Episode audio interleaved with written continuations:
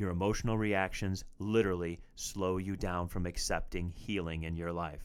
And that's why you'll see as you read the book, The Practice, and as you listen to the classes, the first several classes are all about letting go of your emotions, letting go of having feelings as a reaction to your reality, letting go of them, letting go of them, letting go of them. And not just like, oh, letting go of what happened when I was a child. No, letting go of the need to have an emotional reaction to what you have no control over.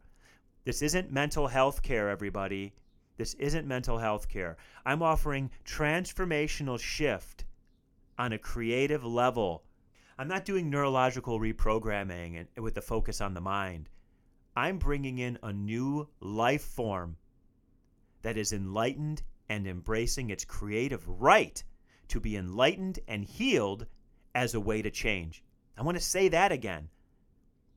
I am literally giving you the keys, the ability for free to transform into a level of life form that is coming into creation with an innate positive ability to embrace order, healing, change, and enlightenment with an ever, ever lesser demand for pain, sickness, suffering, and disease to bring about that change until at some point it eliminates the need for pain, sickness, suffering, and disease to bring about change in your life.